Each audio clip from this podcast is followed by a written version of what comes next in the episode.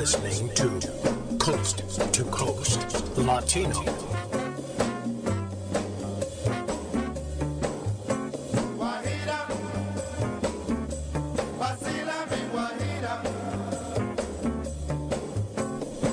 Welcome to the Friday edition of Coast to Coast Latino. Today is December 11th, 2020. We're getting that much closer to the end of the year. My name is Adrian Perez. I am your host. We're listening to Willie Bobo, also known as William Correa, his birth name, a uh, Puerto Rican jazz percussionist, musician, arranger, composer. Uh, he was around in the 1960s and 70s, especially. His uh, style of playing had a significant impact in the Boogaloo movement of the late 50s and 60s in uh, New York. He played together with Tito Puente, Carlos Santana, uh, uh, and just a wide variety of jazz musicians Miles Davis, Jose Feliciano, uh, Chico Hamilton, Herbie Hancock.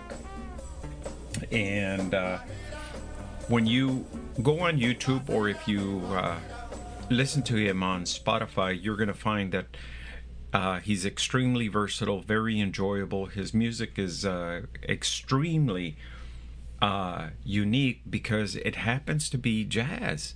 And I know Latinos go, really? Latinos playing jazz? Yeah, we have. Latinos have had a significant impact in jazz music. And Willie Bobo was one of those as a multi talented percussionist. He could play drums, timbales, congas, etc. And he added a lot of flavor. He even played uh, on the music for the Bill Cosby show, and uh, just uh, just an incredible uh, musician. If you get a chance, check him out. YouTube or Spotify. Willie Bobo. Again, I want to thank you for joining me this Friday on Coast to Coast Latino. We have a lot of uh, information to uh, cover, especially on COVID 19, because COVID 19 has gone amok. I mean, it has really gone out there and started destroying communities uh, left and right. Uh, especially the Latino community. When you look at Los Angeles, when you look at uh, El Paso, Florida, uh, Houston. You know, we're looking at, at many communities that are very significantly being impacted by COVID 19. And they warned us. They warned us. The experts told us look, it's going to get really bad, especially during the winter months.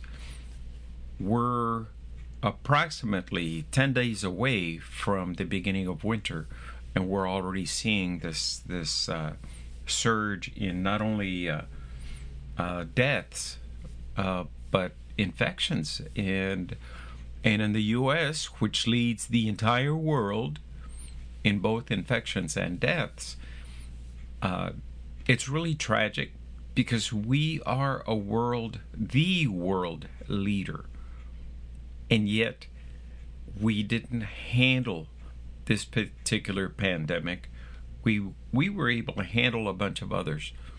And uh, when we have over 3,100 people dying per day, and that's happened for the last uh, two days, 3,100 people dying per day, uh, it is a lot more than died at at the uh, Twin Tower uh, disaster and uh, in total, we've hit uh, over 290,000 deaths. That's much more than uh, the number of deaths we experienced, Americans experienced in World War II. Uh, and this is only over a nine month period, folks. Again, uh, had our leadership taken this uh, pandemic seriously, had they designed a plan to address the pandemic? Experts have been telling us that uh, if we would have had a plan of some type, uh, the number of infections and, and of course the death tolls wouldn't be as high. I I mean, just to give you an idea, uh, there have been 15.6 million infections in the United States, and uh, there have been 292,000 deaths. And right now, at the rate things are going, we are averaging uh, well over 209,000 infections per day in the United States. We lead the world. But that's not what we are about, and that's not what we should be known for. But yet, that is where we are at right now. I mean, just to give you an idea,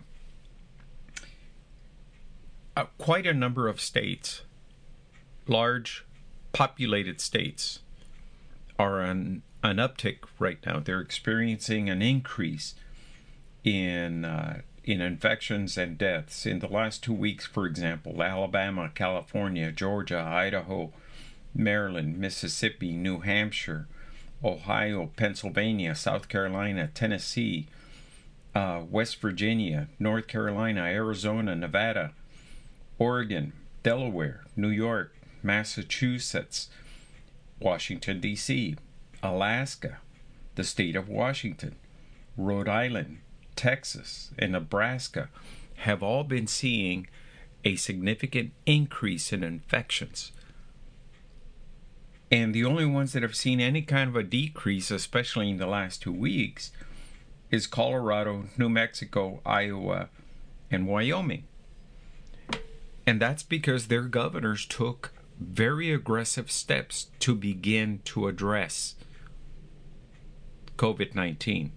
In California, uh, we know that the uh, governor has taken significant steps. In fact, as of uh, midnight last night, uh, the majority of the state, affecting pretty close to 35 million people, uh, have been told stay at home. So we have stay at home orders in California now, which means that businesses are going to be shutting down again which means that those businesses are going to be impacted and employees are going to be laid off. And it's a terrible situation to be in. Uh, we have a Congress that doesn't seem to be able to fully understand the impacts of these of this pandemic, uh, and as a result, they can't seem to negotiate on some kind of a stimulus package to be able to help out our small business owners as well as those that have become unemployed. Now, when you read right now, when you read the number of people who've who are unemployed or filed for uh, unemployment, you're going to see these numbers fluctuate up and down. What you don't see are the number of people who have said, I've given up on this thing. I need to do something, and uh, they're no longer in the uh, in the count, if you will. And we're talking about hundreds of thousands of people who are no longer bothering trying to file for for unemployment. Uh, what we're also seeing is a lot of creative approaches at how to make money. There are folks who are doubling up on jobs there are folks who work uh, Monday through Friday, 8 to 5, uh, at a store like Walmart. And on Saturdays and Sundays, they are putting out a food cart and selling hot foods like hot dogs, tacos, uh, burritos, etc. And that's how they're able to make ends meet. There are others who are on the uh, food lines, and we're talking about food lines that that that are attracting you know thousands of individuals, and those food lines in some cases are literally over a day long, and not everybody gets food because at the end, those especially those at the very end, uh, were not able to get any food these are very trying times. And the pandemic has been absolutely, positively uh, the one to blame. No question about it. But there are other people we need to blame, especially our president, who failed to see the significance of what this pandemic could do. All he was worried about is the potential that it would ha- that that it may have a negative impact on his uh, reelection. Well, we know he lost the the election, and I'm going to talk a little bit about the election. We know he lost the election on November 3rd. Um, he has filed uh, about 50 lawsuits uh, trying to change the votes in key states, uh, and so far, he has lost about 50 court cases. Now he's hung up, hung his hat on this uh, lawsuit that was filed by the Attorney General of Texas to try to get the Supreme Court to overturn the election results in the uh, in the key states, uh, including Wisconsin, Pennsylvania, and uh, let me tell you, the attorney generals in those states, including Georgia, by the way, uh, the attorney generals in those states filed briefs to counter that lawsuit, pretty much telling the Supreme Court Texas has no right to tell us what to do, which is true. Every state is a sovereign state. It is separate and apart from each other. The only thing that keeps us together is the Constitution of the United States. Otherwise, every state could function as its own entity. And and they do. They have their own state legislature, they have their own governors, they have their own election processes, etc. So you have Texas now that has filed this lawsuit claiming that uh, there was uh, fraud, uh, which is something that uh, Willie Giuliani said more than once in court that it was not a case of fraud, even though in when he does his public appearances he says that it's fraud.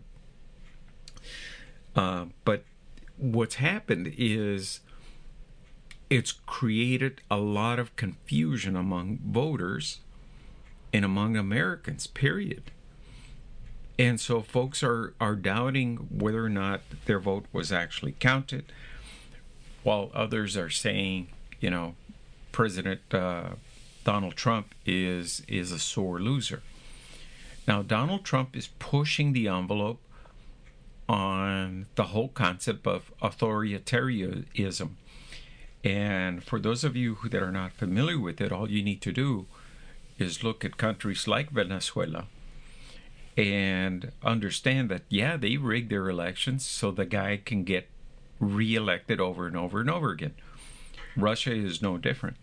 And now we have the President of the United States of America challenging the democracy that was established over 250 years ago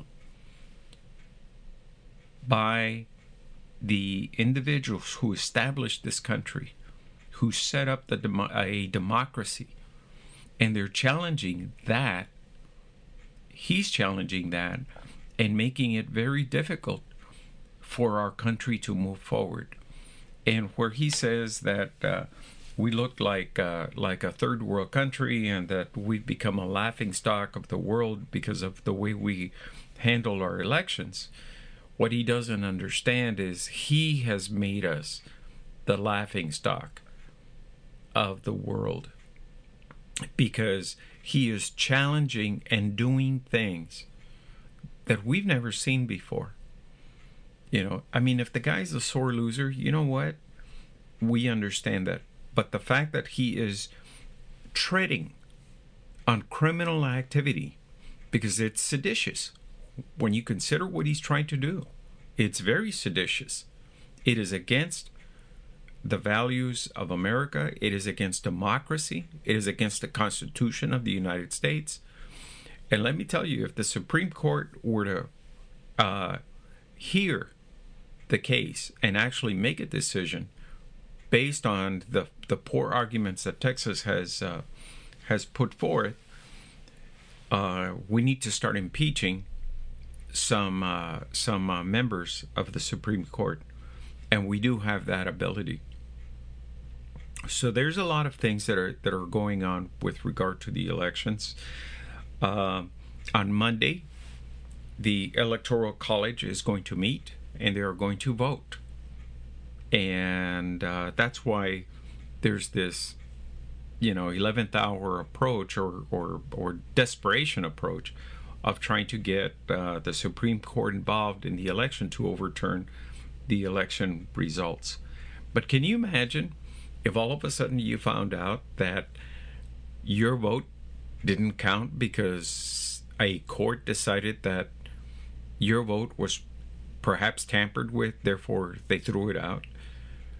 You know, there's going to be millions of people that are extremely, that will be, will be extremely angry and if they hold the election again, in my opinion, uh, it would be lopsided against Donald Trump because of this tantrum that he's throwing. The impact that, that his tantrum is having can be seen best in the state of Georgia, where a lot of Republican voters are saying they're not going to vote. They're going to protest the vote in the Senate runoff the importance of that Senate runoff is that it will determine the uh, whether Republicans or Democrats will control the U.S. Senate. So it's very significant, and uh, it'll have nationwide imp- implications without a doubt. Asians and Latinos were the ones who turned Georgia blue for the first time since uh, 1992 and it's still Latinos and Asians that are coalescing to support the Democratic candidates there. Uh, Donald Trump went to Georgia to try to muster up more votes for the Republican senators, uh, but he didn't even mention them. I mean, he jumped almost immediately into his whiny. Uh, I won this this election, and it's being stolen from me etc. And uh, let me tell you, folks, if uh, if there was a, ever a reason not to like an individual, Donald Trump is demonstrating it. What he is doing is totally un-American. What he is doing is is clearly showing us that we voted in a game show host and a game show host that has such a huge ego that his ego cannot stand the idea of losing this election. I mean, for crime's sake, William Barr, his own attorney general, said he found no evidence of fraud.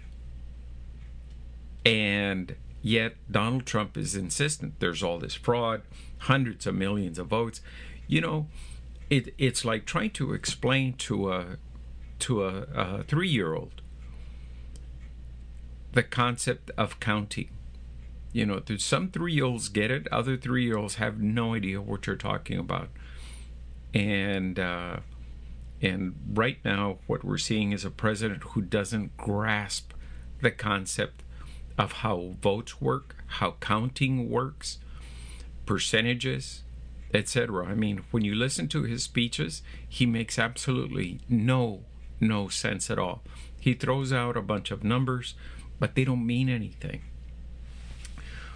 So we've got a we've got a very interesting situation next Wednesday. We hope to bring to you the end results of uh, the uh, electoral college vote, and uh, we're also making an assumption that the Supreme Court is going to negate the uh, lawsuit filed by Texas and they're probably going to treat it the same way they treated Pennsylvania's uh, lawsuit, where uh, they'll get one sentence that says, you know, we've looked at it and we decided to deny your your request.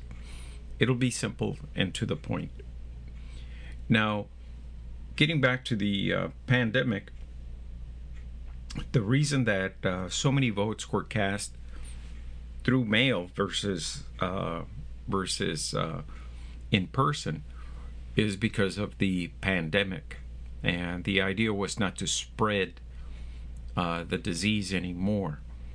Uh, for states who denied that, like Texas and, and others, uh, we've seen an uptick in COVID 19 cases, and we still have a number of governors and state legislators who are denying the existence of COVID 19. So they walk around without masks. Okay. Uh, in and the sad thing about it is many of these folks are getting getting infected. There was a a uh, gentleman, uh, for example, a Republican who was uh, voted in as Speaker of the House. He got COVID nineteen last week. Today, instead of being sworn in, uh, they're conducting funeral services. He didn't. He didn't live. Um, and understand that if you get COVID 19, you're not going to get the same cocktail mixes that the president received because that's an extremely rare, hard to get cocktail of medications that can tackle COVID 19 up front. Now, on the bright side of everything, there is a vaccine. The uh, uh, Food and Drug Administration approved the vaccine the vaccine will uh, become available, uh, and well, it's already available. It's being distributed as we speak. And uh, what we're going to see is beginning on Monday, uh, people are going to start receiving injections. Um, it's going to be based on uh, the importance of that individual getting the uh, vaccine. Many of us know that, especially in the medical field, uh, doctors and nurses are going to be receiving the vaccine. Are there adverse uh, impacts or adverse uh, effects of the uh, of the vaccine? Of course.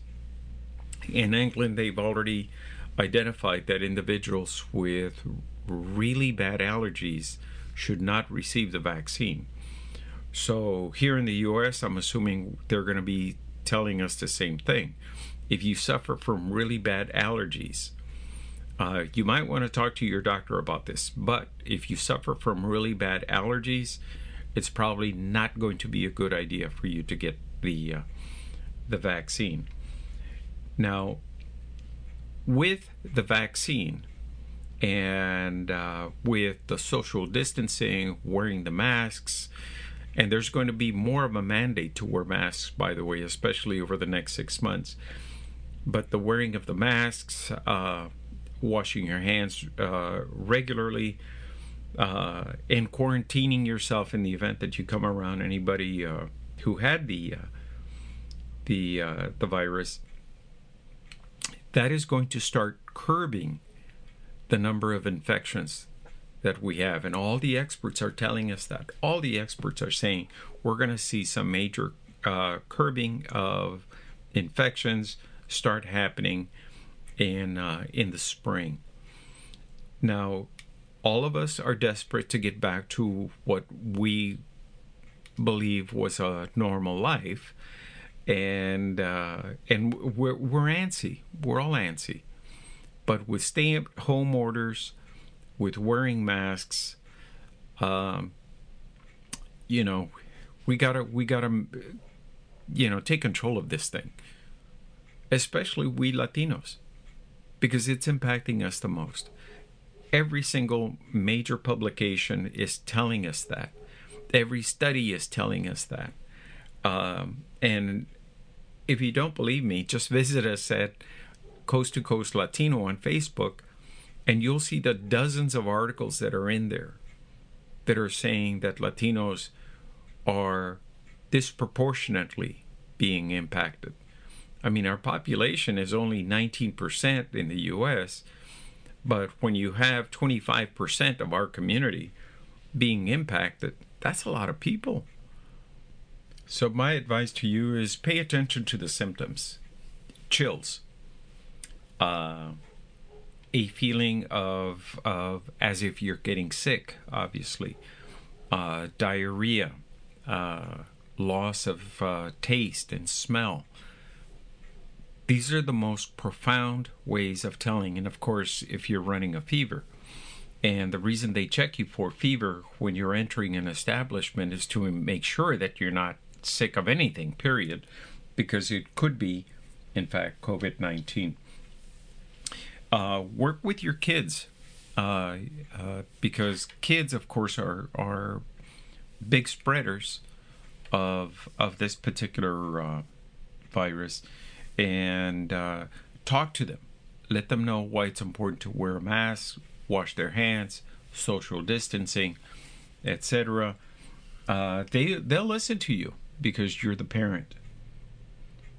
Now, in other news, I don't know how many of you are aware of this, but uh, there's a senator uh, who uh, his name's Mike Lee, and he blocked the establishment of the Latino American Museum in Washington, D.C. His effort eh, makes absolutely no sense, uh, but yet, you know, he, he was able to, to introduce this piece of, um, of legislation to block the establishment of the American Latino Museum. So, U.S. Representative Alejandria Ocasio Cortez just ripped a new one into uh, into Utah Senator uh, Lee's behind when uh, you hear what she said. She said, uh, "Good to know that Utah Senator Mike Lee is spending his time today giving speeches about why Latinos shouldn't have a national museum." And you know the thing is, is that Mike Lee blocked two proposals, not just the American Latino, but also the uh, women's history. And he did it uh, in a dramatic way during the uh, Senate session on Thursday. And uh, there is no, there's no way of explaining what this guy's thinking is, considering that Utah has one of the largest number of Latino communities that's still growing and uh, he made himself a target for for getting thrown out. I think there's going to be a tremendous push to get him thrown out of office. And look, there are a number of other legislators throughout the, the U.S., not just not just Utah, who are becoming more and more uh, uh, Trump-like, and they're they're actually endorsing the Trump-like approach. And uh, Senator Mike Lee is one of those.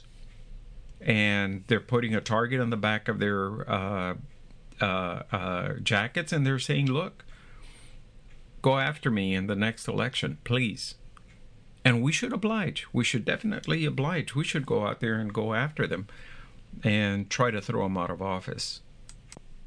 And as many of you know, we have a lot of Latinos that are evangelicals and uh, there's a big push to open up the churches and allow people to uh, to attend services, especially during the uh, Christmas season. We get that. However, uh, it's been determined, and there's plenty of statistics that show that churches are a massive spreader of COVID 19. Uh, there was a court case in uh, New York that the U.S. Supreme Court upheld that uh, that they have a right to have church. Uh, the lawsuits being filed in California are going to have a significant impact as well. But uh, understand uh, for the parishioners, I want to share this with you. Understand that God doesn't want us to die by COVID 19. And you need to talk to your pastors about that. You know, you need to, to allow the pastors to share with you why they believe that God is going to protect you from COVID 19 versus uh, the medical experts that are telling us to not congregate in such, such large numbers. Finally, I want to leave you with a message from uh, an individual who has had a significant impact in the U.S. Army from her grave. Vanessa Guillen and her family fought and fought hard to make changes in the U.S. Army and how it approaches murder, rape, and other sexual harassment type of attitudes in the Army. And after conducting a massive investigation in Fort Hood, changes are coming. Unfortunately, it took the life of Vanessa Guillen. I want to thank you for joining me today, uh, Friday, on this edition of Coast to Coast Latino. I want you to, I want to invite you to join us on Coast to Coast Latino on Facebook. We are brought to you by the Vida de Oro Foundation, a 501c3 nonprofit dedicated to the arts and enhancing the community. We're also brought to you by U-Haul. For your moving and storage needs, contact U-Haul. Again, my name is Adrian Perez. Stay safe, wear a mask, wash your hands, social distancing, and share as much information about COVID 19 with your kids. Okay, take care.